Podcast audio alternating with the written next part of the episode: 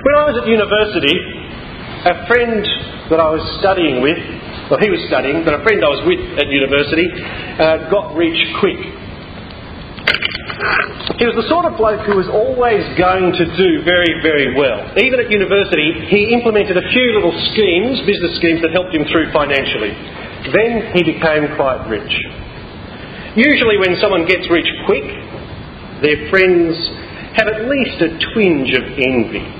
But we didn't feel envious of him at all. And why was that? Simply because the price he had to pay to get rich quick was far too high. In no time, it seemed that he owned his own house, had two rental properties, a reasonable portfolio of shares, would never have to work again, well, hadn't worked in the first place, if he chose not to. But no one was envious of his situation because he got uh, rich quick when he received his inheritance from his parents when they suddenly died in a car accident. It was a dreadful price to be forced to pay to get rich quick, and he still doesn't even feel rich. Now, why do I start by telling you that, that sad story? I want to simply warn you today against paying too high a price to get rich. Nearly everyone I know would like to improve their economic position, would like to get rich, and if they could get rich quick rather than slowly, that would be even better. And the fact that you come to university and are willing to uh, study suggests to me that you're committed to improving your financial status, you're committed to uh, increasing the opportunities that might be out there to become rich. Now, I'm not here today to talk you out of creating wealth and improving your economic position, if that were in fact possible. But I am here today to talk you out of paying too high a price to get rich. I'm not here attempting to get, uh, talk you out of getting rich, partly because the Bible itself encourages hard work and says riches can be a great blessing from God. But we must remember that the Bible also has severe warnings, very harsh warnings, against paying too high a price for riches. Now, the Bible is a very ancient book, full of wisdom about the world we live in, about the people we live among, and about the God we belong to. And you'd be wise to heed its words, especially at this early stage before you engage in your careers. What does it say that guides and encourages us as we seek to build wealth? Well, the Bible says, know, follow this verse, prepare your outside work, get everything ready for you in the field, and after that, build your house. And it sounds a little bit cryptic, it was written a long time ago. That means you should attend to your business. In this case, plant your fields before you start building your house. That's wise advice, isn't it? Pay attention to your business matters first, then worry about buying a house. It's advice that most Australians ignore. We tend to buy our houses first and then worry about how we're going to pay them off. It's actually been advice I've taken. I'm much happier to rent a house and put my assets into a business so that they can work, earn. Another bit of wisdom that comes from the Bible, is quite positive about uh, work and wealth. Send out your grain upon the seas, and after many days you'll get a return. That means you should consider exporting your products in order to get a better price for them. Now, that advice seems just a little obvious in this day and age, but I reckon 3,000 years ago in Israel, it was probably quite an exciting insight. And this, again, is advice that I've chosen to take on board. For the last three weeks, I've been in Europe on business, well, some of it was business, trying to export our technology and expertise. So, on one hand, the Bible is full of great advice about life and business, but it also warns the reader against the traps that can ensnare you as you struggle to get rich. I noticed this particularly when I read this story about the rich farmer to my children. See, little storybook here. Your parents may have read it to you, I don't know. The ending of the story comes as quite as a surprise uh, because the Bible is so positive about people who work hard and diligently like farmers do. It's full of verses like these. Um, these are ones that I'm trying to impress upon my children as they study. A slack, or as they don't study, a slack hand causes poverty, but the hand of the diligent makes rich. The hand of the diligent will rule, while the lazy will be forced into labour. The lazy do not roast their game, I think that means small animals, but the diligent obtain precious wealth. The appetite of the lazy craves and gets nothing, but the appetite of the diligent is richly supplied. The plans of the diligent lead surely to abundance, but everyone who is hasty comes only to want. So here I've got this backdrop of uh, verses in the Bible that are pretty positive about how we should be diligent and hard working, and they'll become great blessing. and then I read this little story to my children, where it's a story You'll notice when you read kids' books from the Bible that the stories that in the kids' books are about 15 times longer than the, the passage that turns up in Scripture. But it's a passage that where Jesus tells a parable. He says, Here is a farmer who is very rich. The farmer is rich because his soil is rich, and his corn grows faster than anybody else. Very exciting story. and it, the kids loved it.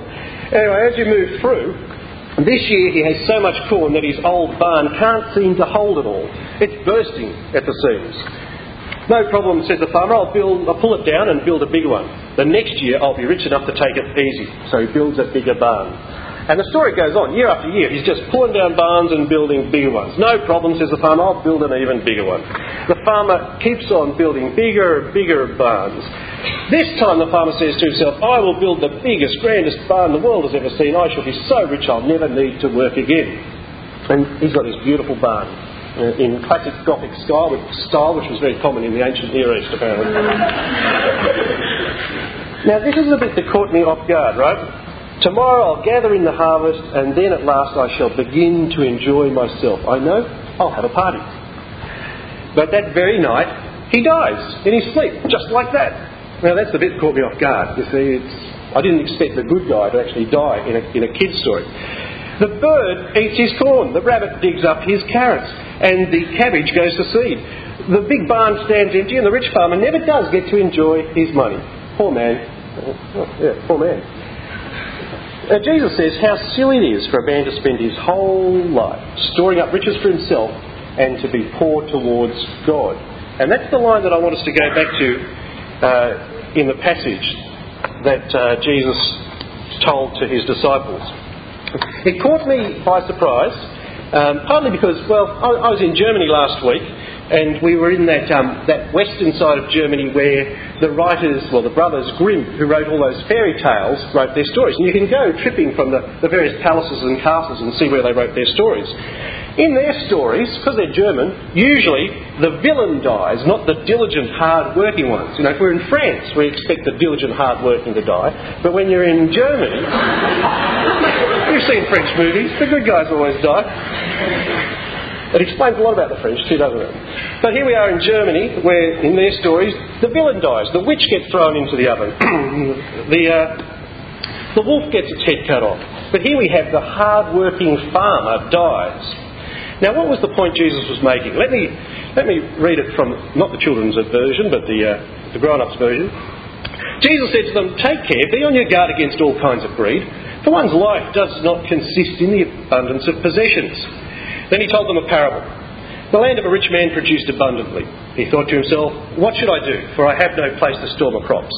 Then he said, I will do this. I'll pull down my barns, build larger ones, and there I will store all my grain and my goods. and I will say to my soul, Soul, you have ample goods laid up for many years. Relax, eat, drink, be merry. But God said to him, You foolish man, this very night your life is being demanded of you. And the things you have prepared, whose will they be? So it is with those who store up treasure for themselves, but are not rich towards God. Jesus' point is that riches that you accumulate don't really matter once you're dead. But being rich towards God does matter. Now, what does that mean, being rich towards God? So it is for those who store up treasure for themselves and are not rich towards God. Well, you'll be surprised to hear this, but I think the, uh, the answer is all about exchange rates. You can tell I've been travelling overseas. The answer is all about exchange rates. The answer is about paying far too much, as I said before, to get rich quick because you're confused about what's being exchanged. Let me explain. As I mentioned, I've been working and doing a fair bit of holidaying in Europe for the last few weeks. I spent time in Germany and France, where the currency is euro, and then in England, where they use the pound. And uh, about $1.80 Australian buys a euro and about $2.60 buys a pound at the moment. And it's easy to get confused over the value of things you're buying because of that exchange rate. For instance, uh, in Germany, I just bought a little hot dog. No, I didn't just buy a lot, I bought a lot of things, but I was buying a hot dog. I wish I'd only bought a hot dog in Germany. Um, a bratwurst sausage on a roll with mustard for two euro. And I thought, well, that's, that's cheap. I'd probably pay about three bucks for that if I was in, in Sydney. And as I bit in, I did the calculation in my head and thought, Donk, I just paid $3.60. I bought a double espresso in London, as you do in London, for two pounds thinking, what a bargain, because in Sydney I pay about three or four bucks for that, and tick, tick, tick, tick, tick. I'm, I'm very competent to run a business. Uh, about two pound is worth five dollars twenty, and I felt I had felt like I had a bargain when it was just two units of currency, but when I realised it was five units of currency, I thought, mate, I've paid too much. And when my credit card statements arrive, I'm starting to shake now. Won't assume a defensive posture. I'll see what other mistakes I've made calculating hotel rooms and meals and plane flights and that stupid trip on the Eurostar which cost a fortune. It's cheaper to fly, so bear that in mind if you're in the area. So it's so it is with those who store up uh, treasure for themselves and are not rich towards God. They're confused about the exchange rate. If you're, if you're confused about exchange rates, you'll end up paying too much to get rich. And what Jesus is saying is you might not actually be rich towards God.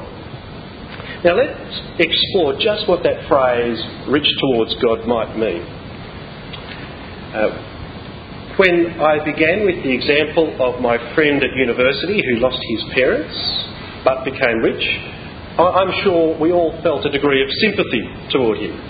Good relationships and friendships create a richness that is different from material riches and usually more precious to us.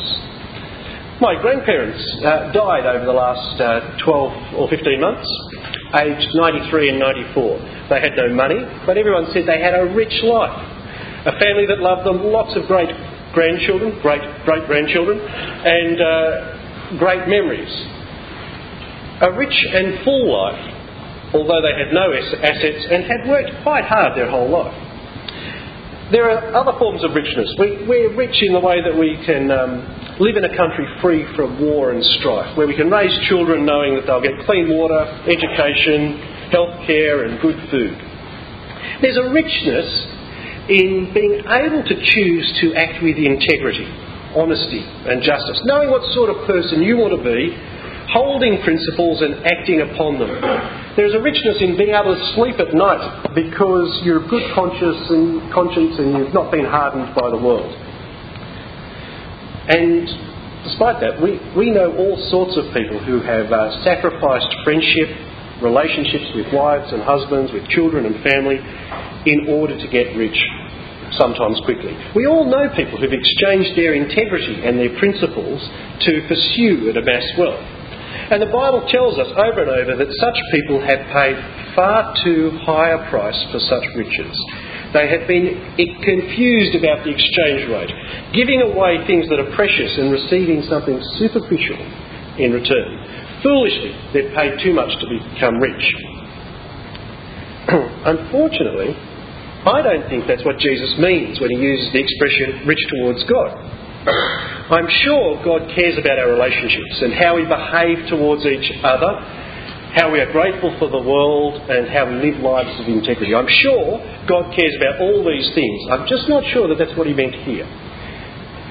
I reckon being rich towards God means that we are wedded to the same purpose that He has Committing your life to the same objective as God has for the universe is what it means to be rich towards God. And I reckon God wants us to exchange our life for the things that He values. so, what is the currency of the universe? What, what currency does God trade in? What currency does God use to measure rich? When, when we talk about rich, we can use a range of different currencies, sometimes euros, dollars, and pounds. That's confusing enough as it is. Sometimes we mean rich in terms of friendship, fellowship, love, life, really. And sometimes we mean integrity, purpose, and destiny. Someone's rich because they're fulfilling their destiny. But what does God value? What does God talk about? What's most important to God that He would call it rich? Well, in the Bible, God talks a lot about Jesus. Everything seems to come back to Jesus.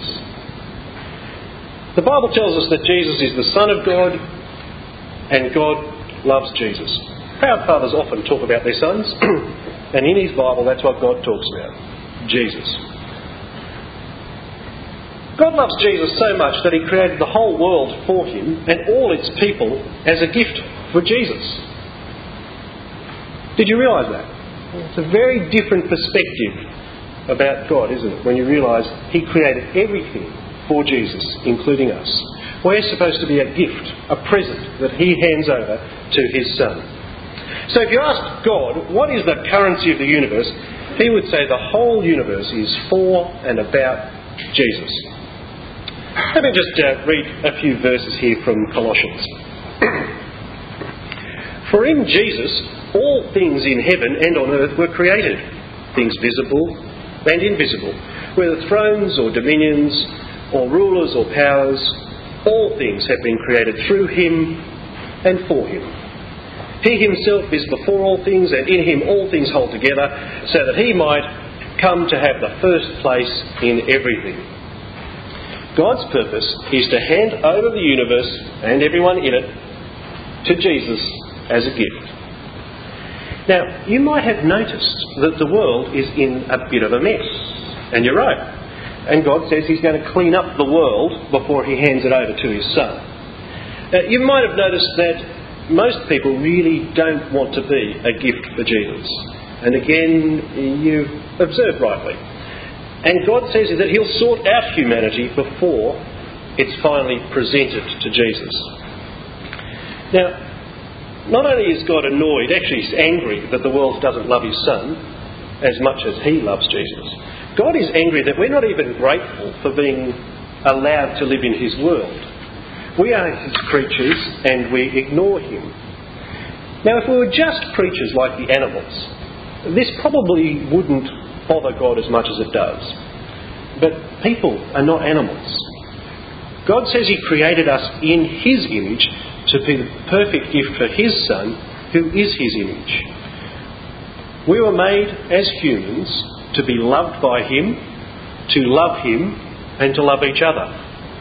And God is offended by our rejection of His love, and we were at one stage all going to be punished for the way we behaved towards each other. Humanity was in deep, deep trouble because the punishment we deserved was called eternal death. Eternal death instead of the eternal life we were created for. Now, I don't know about you, but if I was God and I'd created this world and it wasn't working out the way I wanted, I would have trashed it you know, God could have just trashed the whole universe, maybe had a screen like this and just dragged it across to the bin and start all over again. But from the beginning, God said, humanity is going to be my gift to Jesus. And God takes his promise very seriously. Rather than going back on his word, he set about on a very elaborate plan to restore the world as a suitable gift for Jesus and to re establish his authority over the world. And the way he did that was he sent his son Jesus into the world as a human being and as king over the world. And the throne upon which Jesus took his authority was his cross. Understanding how that works is very difficult, and we will go through that. This is one point that I would encourage you to uh, grasp hold of. After this week, if you've been to various talks and you haven't quite understood the exchange that's taking place on the cross, if somebody asks you the question and you can't understand why the cross is Jesus' throne where God re established his rule over the world, that is a good indicator, it's a good diagnostic test to you that you haven't quite understood all that you need to about the Bible. And I'd encourage you to catch up with Andrew or Michael or anyone that brought you along today and, and make sure you start to understand what actually happened on the cross. How can a cross be a throne? Well, a bit more on exchange rates from me. This is where it's important that we understand exchange rates. Let me just summarise where we're up to so far. First, God loves Jesus and everything is for him, including us. Second, God takes his promise very seriously and he promised to give Jesus the world. But people opposed his promise. We rejected God and are not suitable to be presented to Jesus. Third, rather than destroy the world and humanity with it, God so loved the world and the people he created in his own image that he sent his one and only Son to save them. And this is where the exchange rate comes in. Jesus exchanged himself for all of humanity, the whole world, when he died in our place on the cross. The reason one man, Jesus Christ, could die and pay the penalty deserved by billions and billions of humans who have lived over centuries is this God's Son is infinitely valuable. You cannot measure the value of Jesus' life in terms of human lives because he is worth an infinite number of human lives. That's a great exchange rate. Because of his great love for us, he did make that exchange on the cross. Jesus did exchange his life for ours. God kept his promise through Jesus, and humanity became more valuable. By becoming human and dying for humanity, Jesus has raised the dignity and value of humanity. I mean, that, that, that's normal, isn't it? Why do currencies fluctuate at all? Currencies change because of a change in demand. The currency of humanity was raised because God's Son was exchanged for us. Now, notice this Jesus didn't exchange himself, his life, for material riches. He gave his life up for people for people. In Jesus, humanity has been exalted and raised up. Let me read to you from Hebrews, where it says, It was fitting that God, for whom and through whom all things exist, in bringing many children to glory, should make the pioneer of their salvation perfect through suffering. That's a little story about Jesus. For this reason, Jesus is not ashamed to call them, that's us, brothers and sisters, saying, I will proclaim your name to my brothers and sisters. I will praise you. And again, here am I and the children of God he has given me. Therefore, the, the children, that's us, share the same flesh and blood. He himself likewise shared the same things, so, so that through death he might destroy the one who has power over death and free those who all their lives were held slavery by the fear of death. It's a great passage saying that Jesus is actually increasing the value of humanity. He took on human flesh and died in our place. Now, that means there are two sorts of people in the world. On one hand, there are those sorts of people who like dividing the world into two sorts of people, and there are those people who don't like dividing the world into two sorts of people. So actually, someone I know said there's actually three sorts of people in the world those who are good at arithmetic and those who are not. Come on, think about it. now, the Bible says there are, there are, in fact, two sorts of people in the world those who are going to benefit from Jesus' death, his exchange on our behalf, and those don't. Those who are rich towards God are the ones who allow God to be rich towards them. The ones who love Jesus and want to be part of his kingdom. The ones who can see where God is driving history to glorify Jesus and want to be part of it. And those who don't want to be part of that aren't rich towards God and uh, uh, they're trading in a currency that God doesn't appreciate. It's an interesting one. I, I was uh, driving my daughter to a, um, a party once, a birthday party, and she was probably about seven at the time. and she said, You know, Dad, a party is just like heaven. And I thought, I can see that. So I started to, uh, I started to prattle on. I'm, I'm, good at that. And I said, yeah, that's right. In, in, the Bible, heaven is described as a great banquet where we party with God. I could see why you would think a party is like heaven. And she says, no, no, no, no. Why do you get invited to a party? The smart kids don't get invited necessarily. The sporty kids don't get invited. The pretty people don't get invited. You get invited because you want to be friends with the person whose party it is. And I thought, I will use that one day. That's very clever. and I've just done it. if you want to be part of God's plan for Jesus, you don't have to do a great deal. All you have to do is say to Jesus, I want to be part of that plan. I want to be part of the plan. What we commonly do when we have a group of people like this is we, we make sure you know how you can be part of God's plan. Now, I, I don't know you people very well at all. Um, I don't know how much time you've spent thinking about Jesus in the Bible.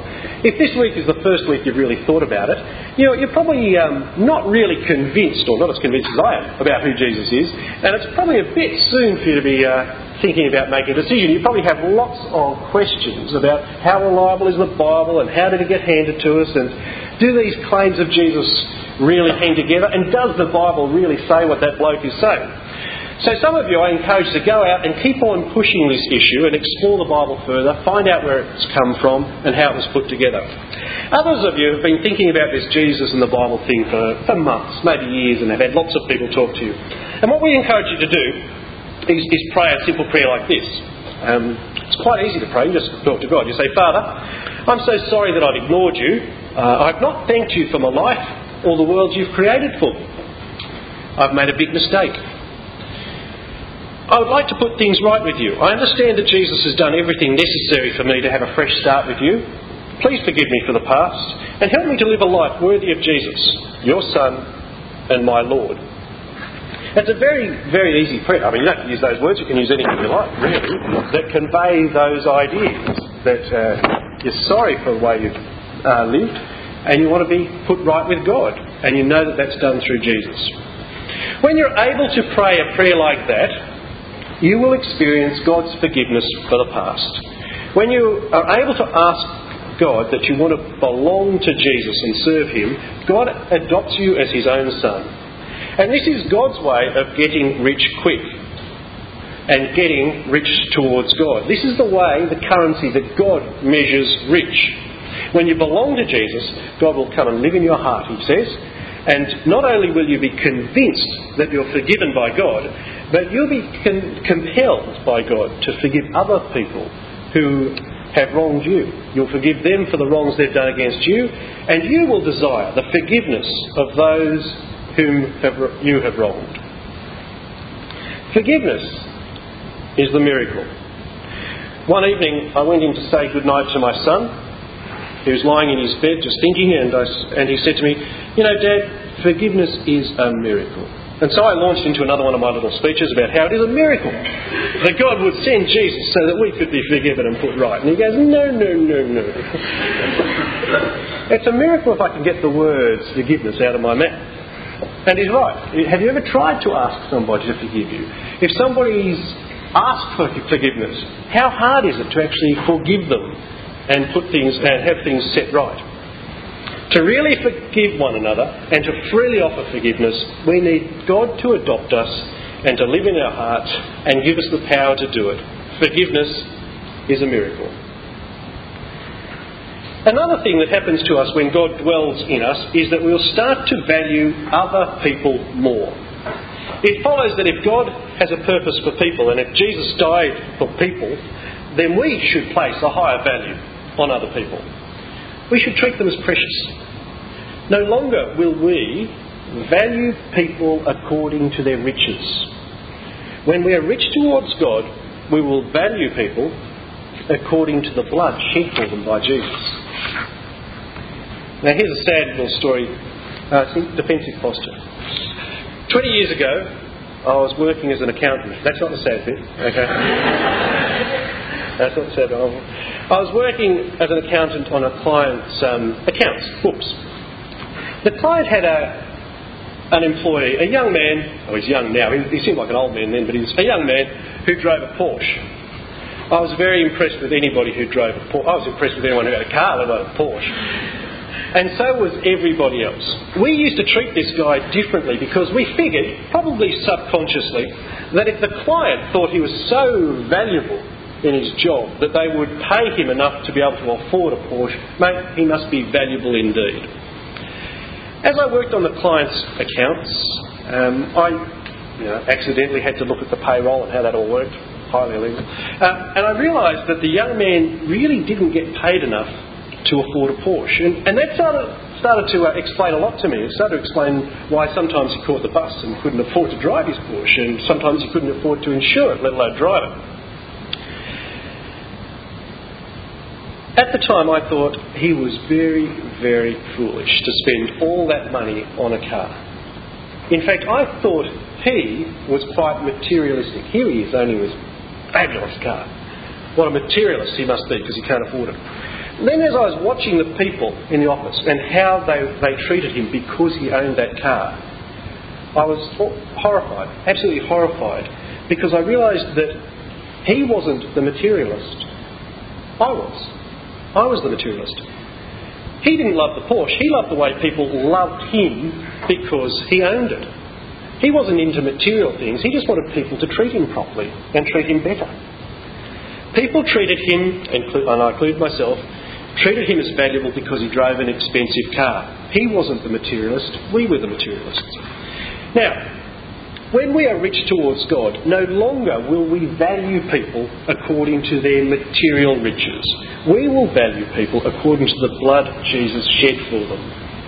We will treat all people as valuable because of what Christ has done. I have a final warning for you particularly if you're in this process of trying to work out who Jesus is. When I was about 10 years old, my best friend died. I don't know if you've ever had your best friend die. Nothing seems to hurt you as much as that, from my experience. Now, the worst thing about having your best friend die when you're about 10 years old is this. When you're a 10 year old boy, your best friend is your dad, it's your father. I have never experienced a pain as great as that in my whole life. It was a cruel experience. It, it, made, yeah, it made things unbearable for the weeks after. In fact, when, uh, when Sam, my, my, father died four days before my 11th birthday, and uh, Sam's my son, who's now 14 and a half, four days before his 11th birthday, um, we were talking about parenting and he was giving me some tips on how I was going. And I realised, he's good like that, very useful. And I, I realised, oh, it's four days before my 11th birth, birthday. And I, I said to him, well, we're going to have to work really hard on this father and son thing from here on. He said, why is that? And I said, well, my dad actually died four days before my 11th birthday, so I, have just been following the pattern that I, I learned, but I don't know what to do there. And uh, he burst into tears. He thought that was one of the saddest things he'd ever heard. And I hadn't realised how sad it was until I said it myself. We were both there sort of sobbing away. It was a cruel experience. But to make things worse, in the weeks after Dad's death, some older boys were taunting me about his death. They made fun of me and fun of my grief. I was outraged. I wanted to introduce pain into their life. It's a nice way of saying it, isn't it? immense, immense pain riches of pain. But I was smaller than they, and I couldn't do anything about it. If I was larger, I would have introduced pain into their lives as much as I could have managed. Um, it hurt to have that father son relationship torn apart by death. I wanted revenge when my, um, when my suffering was being mocked. Now, here's my final warning to you. It's a big mistake to mock or belittle the pain that is caused when a father son relationship is torn apart, particularly when they're bigger than you are. And God is big, very big. God has experienced his relationship with his son being torn apart by death. This is no small matter that we're talking about. It may be unbelievable that God would do that. It may be a miracle that God would do that for us.